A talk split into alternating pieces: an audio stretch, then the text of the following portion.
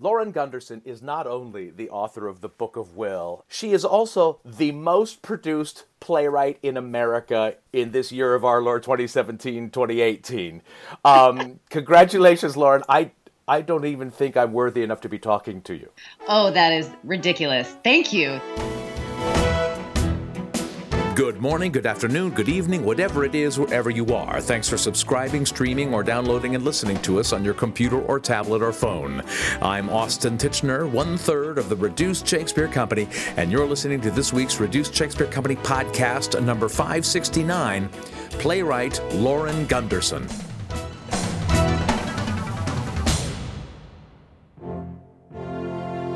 Lauren Gunderson is the most produced playwright in America and has been near the top of that list for several years now. Based in San Francisco, her play Silent Sky was recently produced at Merrimack Repertory Theater. She's a resident playwright at Marin Theater Company. She's written a Shakespeare cycle consisting of three plays Exit Pursued by a Bear, Toil and Trouble, and The Taming.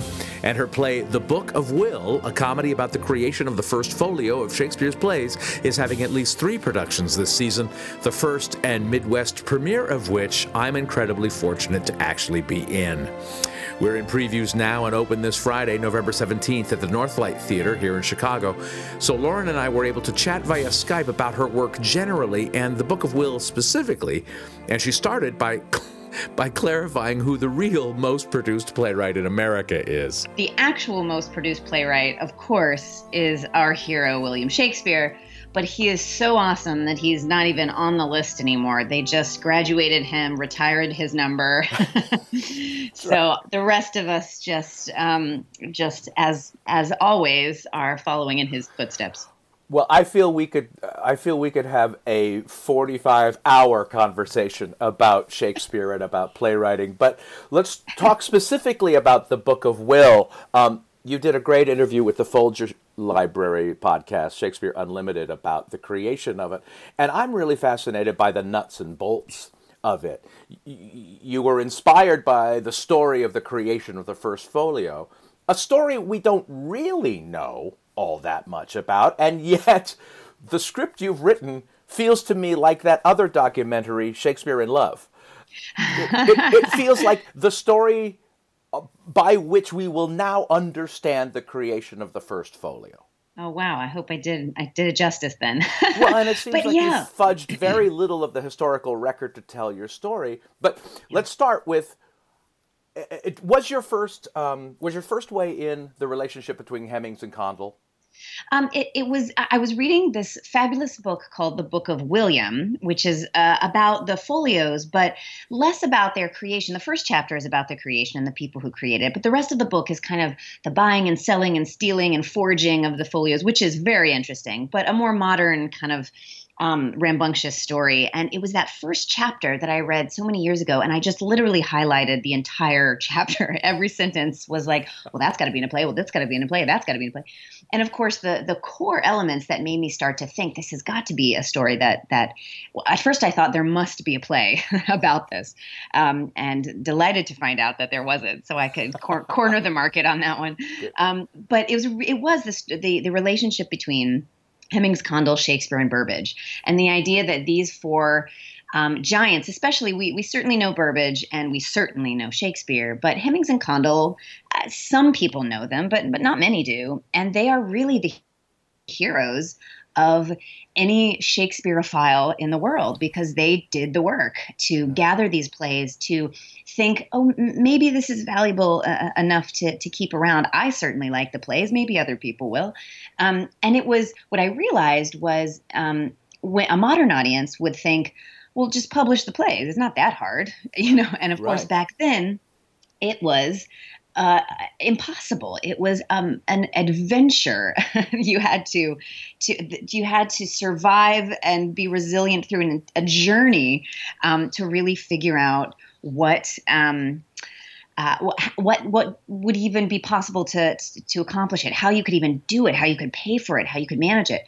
So suddenly it felt like not only a great story about brotherhood and friendship and about art and legacy, but this kind of caper. Yeah. which which it, it ends up feeling that way. Um, and of course, capers, the whole point of why they're so interesting is they challenge our main characters, bring out the best and worst of each other, and they end up really relying on each other in ways they didn't even know before. And that's certainly the case um, in, in, in this story. Absolutely. Uh, yeah, it's, it feels like Ocean 1619. a little bit. Uh, they're putting, putting together the crack team of Ralph Crane and Ben yes. Jonson for the preface and everything else. Um, and the explosive expert and the right, and the guy who could fit into tight spaces. Exactly. Yes, I like um, that one well, and yes, it's and it's about friendship, and uh, uh, it's about friendship. But there's also this element between Hemmings and Condell of brothers, a brotherhood amongst these yes. Acting lions, um, and, and, with with Burbage as well. Uh, was it conscious that Hemming, the brotherhood of Hemmings and Condell, uh, had echoes of the many battling brothers in Shakespeare? Absolutely. I mean, I it was probably unconscious at first, but then writing the play, not in only in their relationship, but in the relationship between um, John and his daughter Alice, um, the relationship between the wives and their husbands, the kind of um, antagonist. Um, I mean, all of those relationships are directly stolen from various relationships in in Shakespeare's work because you really can't not steal because it, it's so archetypical at this point. Those. Right those relationships, those roles. Um, so I did find myself uh, unconsciously, and then uh, once I realized I was doing it anyway, it's like, all right, let's just let's be outright about this. Yeah. um, yeah. Well, and, and, I'm watching, you know, in rehearsals, and we just had our first preview um, last night, and uh, nobody walked out, which I thought was a very good sign. Oh, obviously, yeah, that's that's that's bare minimum. um, but I'm watching uh, Jim Ortlieb playing uh, John Hemmings and Gregory Linington playing Henry Condell, and they're so good together. The characters are so good together. I, I, I feel like oh, it's. I would love to see them in The Odd Couple. These two actors, but I am seeing them in The Odd Couple without having to watch The Odd Couple. It's That's very great. funny. Um, there's a lot, but there's a lot of um, uh, real strong emotion uh, as you said, amongst the wives. And I think you you talked about this play as as also being about loss. Yeah, can you absolutely. talk a little bit about that? Well, sure. I mean, uh, during that time um, in England's history and in the world's history, death was early and often, um, and so they're constantly surrounded by it. Of course, we have the the story of Shakespeare losing his son Hamnet, um, and and just trying to process. Uh, we almost lost Shakespeare when he was a baby. That was a, a plague year, and so the idea of losing him even at that infancy is makes one hold their heart. um, so so really trying to to honor that time and and find context in it that death was never far away. Um, so part of what is the engine of the play is a little bit of a battle, a race against death. Um, you know, the that we they the play opens and Shakespeare's been gone a few years, but ju- just a few, two or three. So they're they're still reeling from that that loss and the absence of it, as anyone does who loses someone important to them. But that becomes instead of just the weight of nostalgia. It becomes an engine. We have to let's preserve this, let's save it, let's treasure it. So I think we see them turn loss um, into into action, um, which which is what happens in a lot of Shakespeare plays too. I mean, you know, there's a lot of people that are met with betrayal or or loss or crisis, and they turn it into to a- action, whether you're, you know, Viola or Hamlet or. well, um, and, and even, it, it, it's not only the loss of people we've lost, but it, it's very it's very clear, at least um, at least for Henry Condell, as you've portrayed him, that the fear of the loss of the plays yes. is such a driving force.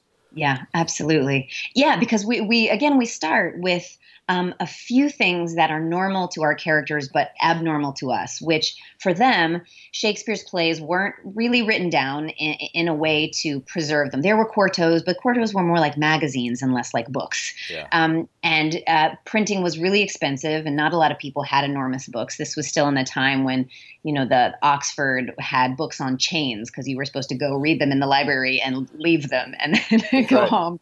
You know, you didn't check them out. You didn't, you know, some people owned them, but you had to be pretty rich. So the idea of of and and theater was in some ways more like television. It was something you'd go see. Everyone went and saw it and the next night it wasn't on or another play would be on. You know, it's so that sense of we don't we don't really treasure TV scripts in the way that we treasure theater as a literature now. Yeah. So kind of, you know, rewinding to that time and thinking how temporal it all was. Yeah. Well, of course, I, I put the idea in Henry's brain first of, well, that's ridiculous. Let's keep them. We have to keep them. And of course, the other characters are like, but why would we do that? We just don't do that now. And he, of course, has to argue. And, and then it makes great sense because as the audience watching a play about Shakespeare's plays, we're all going, please keep them, please. and you've got a lovely moment. Alice, Hemings' daughter, um, has a great thing about he, she doesn't want to lose these characters. That's you know, right, especially Ros- the women for her. Especially the women, Lady M and Rosalind and, and, and Beatrice.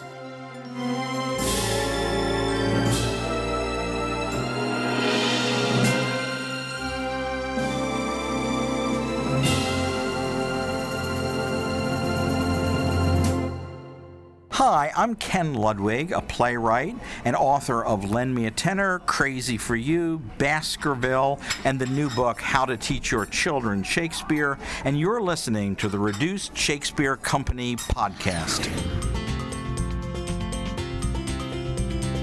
Where can you RSC the RSC? The Reduced Shakespeare Company's U.S. Fall Tour of all the great books abridged, William Shakespeare's long lost first play abridged, and the Ultimate Christmas Show abridged continues this week with performances in Asheville, North Carolina, Maryville, Tennessee, Somerville, New Jersey, San Jose, California, Algona, Iowa, Reston, Virginia, and La Mirada, California.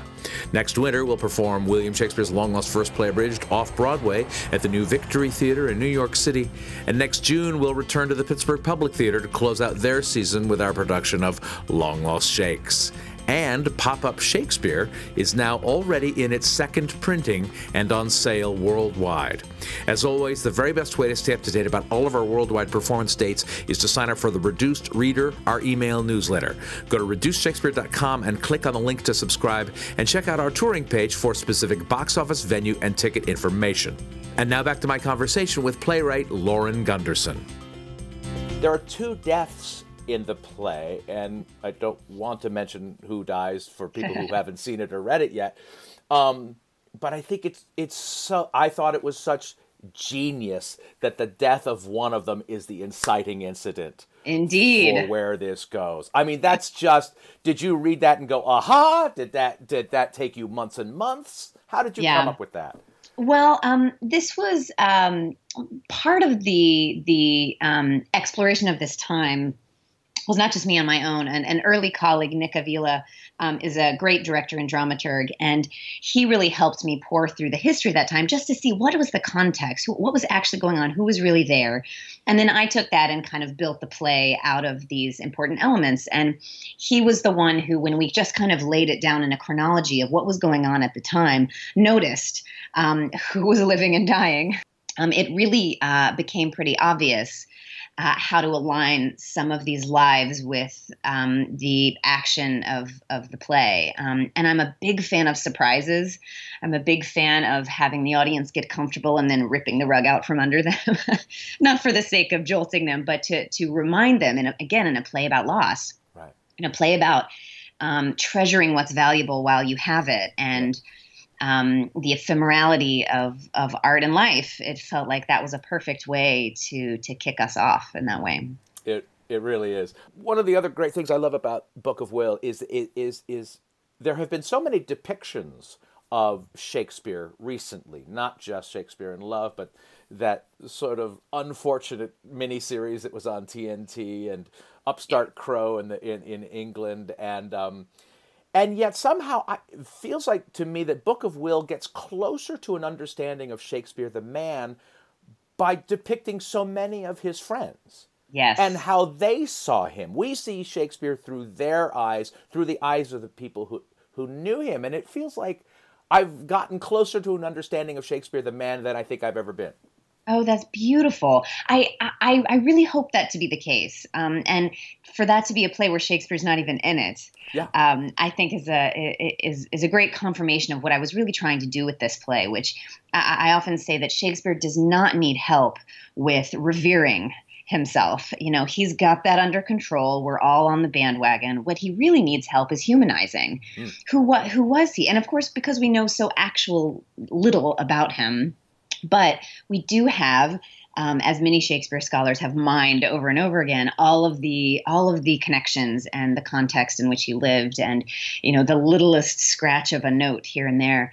Um, but there was one book that I was reading called, I believe it was called The Shakespeare Circle, um, which it just does exactly what you said. It profiles all of the people that they can find uh, in somehow um, in, in his sphere, uh, somehow connected to him. And that was a, a, great resource for me to really figure out beyond Burbage, Hemmings, and Condell, kind of who who else is is there. Um, and I, I do find that so compelling because I, it's kind of like Tom Sawyer overhearing his own funeral. like there's a little bit of I that's kind of what I would want to hear what people say about me at my own funeral. um, and and you might be surprised, you know, here and there, like I really thought they didn't like me that much. But you know, so I, I think the, the idea of Ben Jonson is of course a big character in the play and and he and Shakespeare had this notorious rivalry. But a rivalry like that had to actually come from respect. Yeah. I mean, Ben Jonson is not a character that would bother with somebody he didn't actually think was of some value. You know, he's too too he'd be over that really quickly. So their battle, their um, the the fight in them. I think in this play, it was such a pleasure to explore what's behind that as a true uh, a true friendship and a brotherhood that's um, you know that that that is prickly on the outside but really soft on the inside. Well and it's like um, ex-presidents getting together. They're the only ones who have done this job. Who's ben Jonson gonna tussle with? Fletcher? Right. no. Wilkins? Forget about it. Uh, yeah of course they would. They're the only two titans the literary right. titans.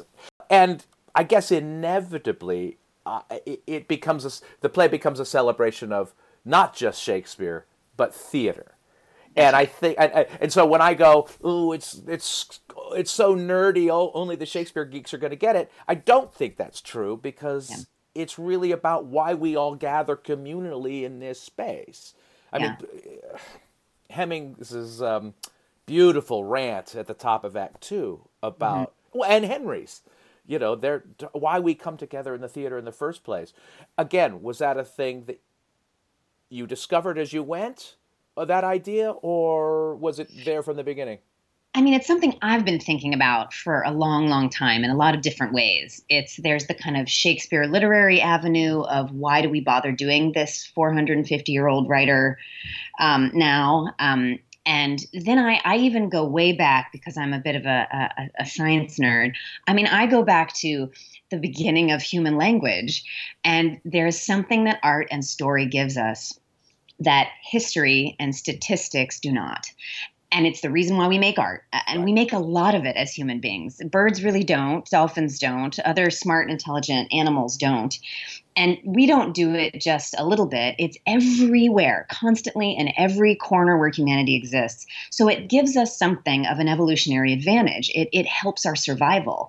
And from that perspective, is where I wanted to, to take that moment at the top of Act, act Two, where Henry is really helping John through a very hard moment by saying it seems not to make any sense, but it, it, does make sense because, as as Henry says, the fairies aren't real, but the feelings are, and and in that way, we really are practicing living by watching theater. We are practicing empathy and sympathy. We're practicing being resilient through sorrow and betrayal, and and practicing how do we handle and and engage with joy and wonder and that's really the performing arts do that in a way that TV and film and certainly anything on your phone does not does not do, um, because it is social. It is actively. It's more social media than social media is because it's actually social. We're there live. The actors are in front of you. I mean, watching your performance, you're feet away from these people there watching you live and learn and love and lose. And I, I'm constantly overwhelmed by that feeling in the theater. And it is unlike any other art form. And I think that's why it's not going anywhere because it's so old. It's primal, us gathering and saying around the fire or uh, in the old, in the Globe Theater, in Northlight Theater right now, it's the same system of going, get live people together have them all focus on other live people going through really amazing, really hard, really strange and beautiful things. And the people watching get to, as you know, Henry describes, you get to feel, you get to learn, you get to test your heart against trouble and joy.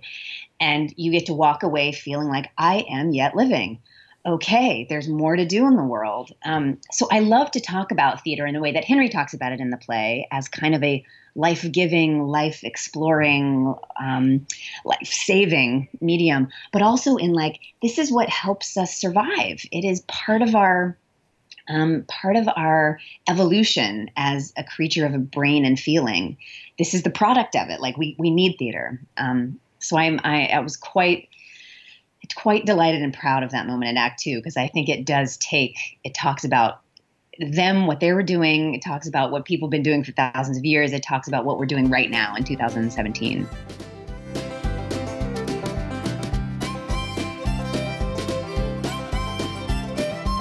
That's it for this week's Reduced Shakespeare Company podcast. Lauren and I kept chatting about the play in more detail, but it's a little spoilery, so I'll save that conversation for a few weeks from now to give you a chance to see it here in Chicago or read the play by ordering it from Dramatists Play Service at dramatists.com. And if you can make it to Chicago in the next month, go to northlight.org for tickets to see the Book of Will. But for now, send us your comedy about loss via email to feedback at reducedshakespeare.com. You can also engage with us and other fans on Facebook or Twitter. You can find easy links to all these social networks at our website, reducedshakespeare.com. You can also follow me on Twitter at Austin Tichenor, and you can follow Lauren Gunderson on Twitter too at Lala Tells a Story. Thanks as always to Poet Laureate Matthew Croak, web services by Ginger Power Limited, music by John Weber and GarageBand. Our random fan shout out this week goes to Eric Shova. No reason, it's just random. Special thanks to Ken Ludwig, another of the most produced playwrights in America this season. Follow Ken on Twitter at Ken underscore Ludwig. And finally, thanks very much to you for listening. I'm Austin Tichenor, 569 1707ths of the Reduced Shakespeare Company. It's such a great play. It's so funny, and yet I don't know what it says about me, but I am so moved to tears at many points during the play. Oh, good. I love making grown men cry. this podcast is a production of the Reduced Shakespeare Company, reducing expectations since 1981. Go to reducedshakespeare.com for performance dates, actor bios, email newsletters, and so much less. So much less. So much less. So much less.